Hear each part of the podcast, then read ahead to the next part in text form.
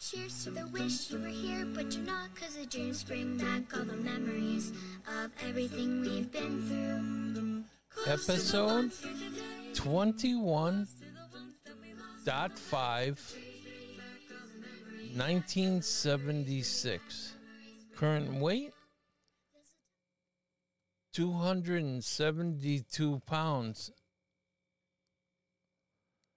i know uh, i know by now all of you have heard this but i need to just remind you quickly i don't want to go into a big ordeal about it I have stage four cancer. It's terminal. And I'm just waiting. That's all. Making these podcast episodes. Um, trying to get as many episodes as I can out. I have a whole slew of them, but I want you to know I've also had a slight stroke. So bear with me, folks my youngest daughter, Amanda, a beautiful, sweet soul, will be taken over when I'm gone.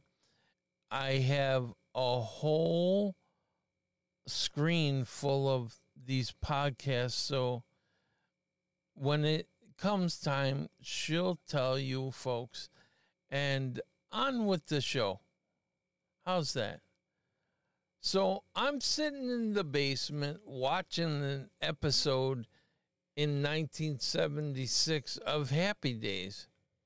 And Kubi comes barreling down the stairs.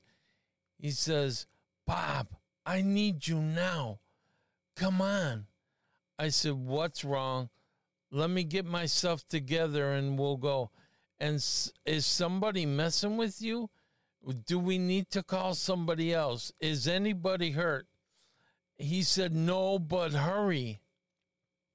I turned off the TV and I put my jacket on, and off we went. Now, Kubi owned a blue, a silverish blue with a silver vinyl top, a Grand Prix. It was real, real cool, man. Real cool. And uh, we both hopped in and we went down to the corner and made a right. And then we got to the next stop sign and then another right we're almost to the end of the block, cars lined up on both sides. I'm thinking, oh my God, this is near my house. Wait a minute, this is near Harry's house. I said, what have I gotten into? What have you gotten into? Do we need more guys? He said, no, it's okay.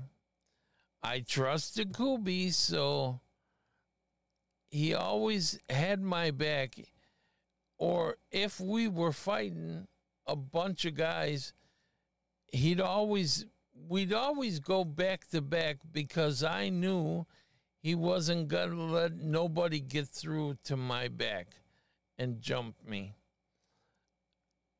I said, Kobe, we're walking up to Harry's house. What's going on? Is there a party? Why didn't anybody tell me? And uh, he said, Yeah, there's a party, all right. Harry's parents were semi wealthy and they were always taking trips, leaving Harry alone. Uh, and his punishment to them was have parties. so, anyways, we went into the side door. It was packed in there like a tri level um, typical suburban home in here in Chicagoland. No kidding, there must have been 80 to 100 people already jammed in there. So, you know, you're trying to make your way to the basement. Excuse me, excuse me.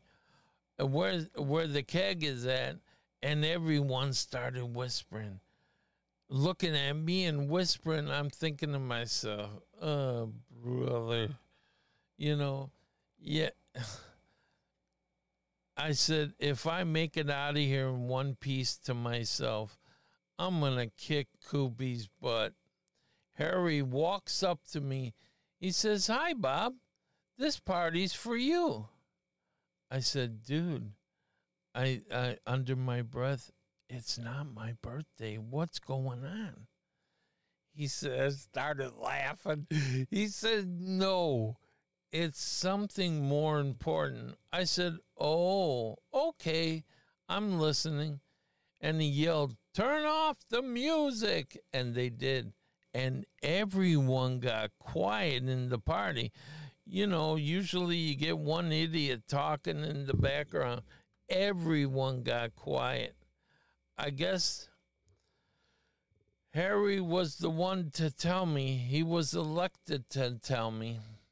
He decided, we decided we're going to start a gang and we want you to be our president. I don't know nothing about a gang, I said. He said, That's okay. Billy knows. You know, Billy, I had seen him around. He walked up and shook my hand. His brother was in the Chicago Outlaws. And he says, Hi, I'm Billy. And I said, I know.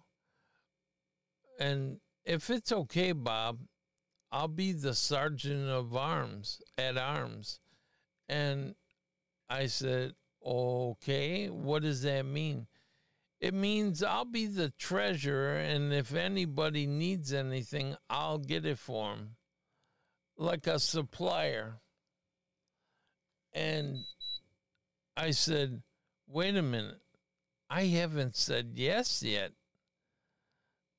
I said, I need more details. I, what am I getting myself into? He said, all these people are here for you and they're behind you if you say yes. Still real quiet. The place only you could hear us talking. No beer, no music, no nothing. Everyone's hanging to see what I'd say. I had quite the reputation, you know. I don't mean to brag, but I did, you know, at at this young age. I was stupid and young, you know. And we're doing this because of what they did to your sister and what they keep getting away with because they're jocks and they have money. I said, Oh, in that case, I'm in. Everybody started cheering. It made me feel good. Music started back up. There was guys all over, uh, for, from four or five towns away. Some of these guys I'd never seen before, but I guess it was a good start. So everybody went back to partying, and Bill says, Come on, let's go find a bedroom. I said, What? He said, you know, somewhere where it's quiet. Yeah, I said, oh, oh, okay. And so there was a couple in the bedroom when we got there. We shoot them out of there, and it shut the door. And we uh, sat on the bed and worked out a strategy. Now, remember, I was just out of the army, so I knew structure of discipline. I said to Bill, Tell me about the outlaws. Well, they have warlords, they have spies, they have a treasurer, and they have weekly meetings that have dues. How many warlords do they have, Bill? Well, I want two, I said. Two's enough for me. I don't need a slew of warlords. I'll pick them. Okay? He said, Sure, of course. Oh, yeah, and they have colors. And I didn't know what that meant. You know, um, patches, they're rockers, they're uniform. Oh, I said uniform. Of course they do, sure. What are we going to call this gang? Well, Bill said, we I live in Brookfield and you live in Brookfield. Let's call it the Brookfield Boys. I said, doesn't that sound a little juvenile? He said, so they won't see us coming. I said, wow, I'm starting to like you, Bill. I said, I see, I think I'm going to like you more and more, Bill. You're pretty smart. And he said, I said, I loved the one. I love when somebody intellectually challenges me.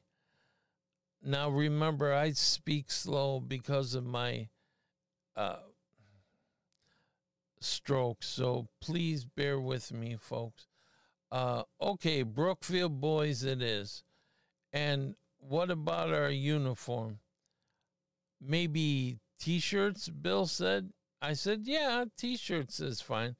He said, we'll make them black. And I said, cool. I like that. And then Bill said, and we'll put red lettering on it with the uh, Brookfield boys on the back, like blood. I said, okay, you're scaring me, Bill. He says, no, it'll look good. I've seen it before. I said, okay. He says, that's what we want to do to our enemies. I said, oh, okay, I got you. I got you.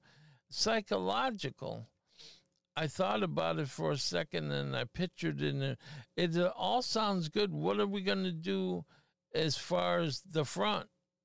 He said, we put everybody's name on it. I said, no, no. Everyone has to have a nickname. That way they can't prove it really was them. Oh, yeah, right. I get it, Bill said. Where are we going to have the meetings? I said, you know what? I'll tell you. My mom leaves every Wednesday after work like clockwork and goes to her boyfriend's house in Franklin Park. I said, let's, we'll say six o'clock p.m. every Wednesday. Everyone shows up, or they better have a good excuse why. And how much should we make the dues? Bill said. I said five bucks. We don't want to and the five bucks will pay for the keg.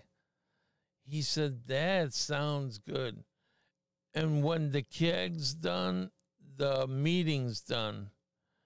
I want two warlords, I said. I told you before. I have a couple guys in mind, and I'm going to ask them until I don't want nobody to say nothing until I ask them. He said, Bill says, "Okay." Now, who do you know that's sneaky? I said, "Sneakiest guy I know is Mike B, and I can't say a last name. He's here at the party. Oh yeah, let's go back out there and introduce me." We went back out and to mingle everybody patted me on the back and Bill and stopped the party and uh, telling everybody what's been said, and everybody was cheering and Brookfield boys, Brookfield. Okay, and there was probably 60 good ones there. And the meetings are over at bob's house 6 p.m don't be late $5 dues. Everyone started cheering again and hitting the kegs. There was two kegs there. Anyway, so everything died down and bill brought mike over to me i said oh i know you i know your brother he said, Yeah. He was a little guy with real curly hair and real thick eyelashes and brown, uh, brown eyes. I mean, brown eyes and hairy looking little thing, like a little monkey, you know? And uh, he's, he's, and he's right, Bill. I was you're the right guy that I'm looking for. And I guess a little like what you have to be small like that. And he just smiled because he didn't like the way I said that. But I'm going to call you Simon, Simon Bar Sinister. He says, What does that mean? I said, Watch Rocky the Squirrel and Bullwinkle, and you'll see Simon Bar Sinister. That's you. And I want you to live up to your name, bro. And from then on, I called him Simon.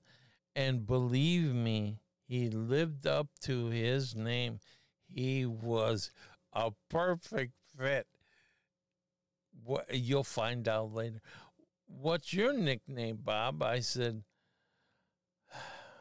I was just watching Happy Days. Remember the Fonz? My nickname is the D. Bill was writing all this down to uh, get it on the t shirts, and then he went around asking everybody, wh- you know, what size they were and uh, what. Uh, what uh, you know what size they were and what they wanted for their um, nickname. And so he forgot to ask me, and he says, Hey, Bob. And I ignored him. I said, What size, D? And I laughed.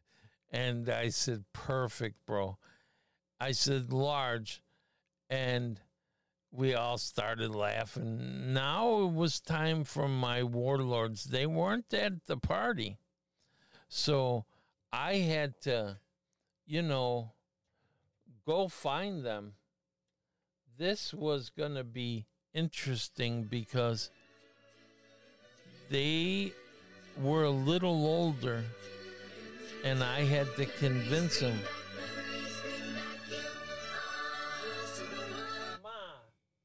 Please be quiet. I'm trying to do a podcast down here.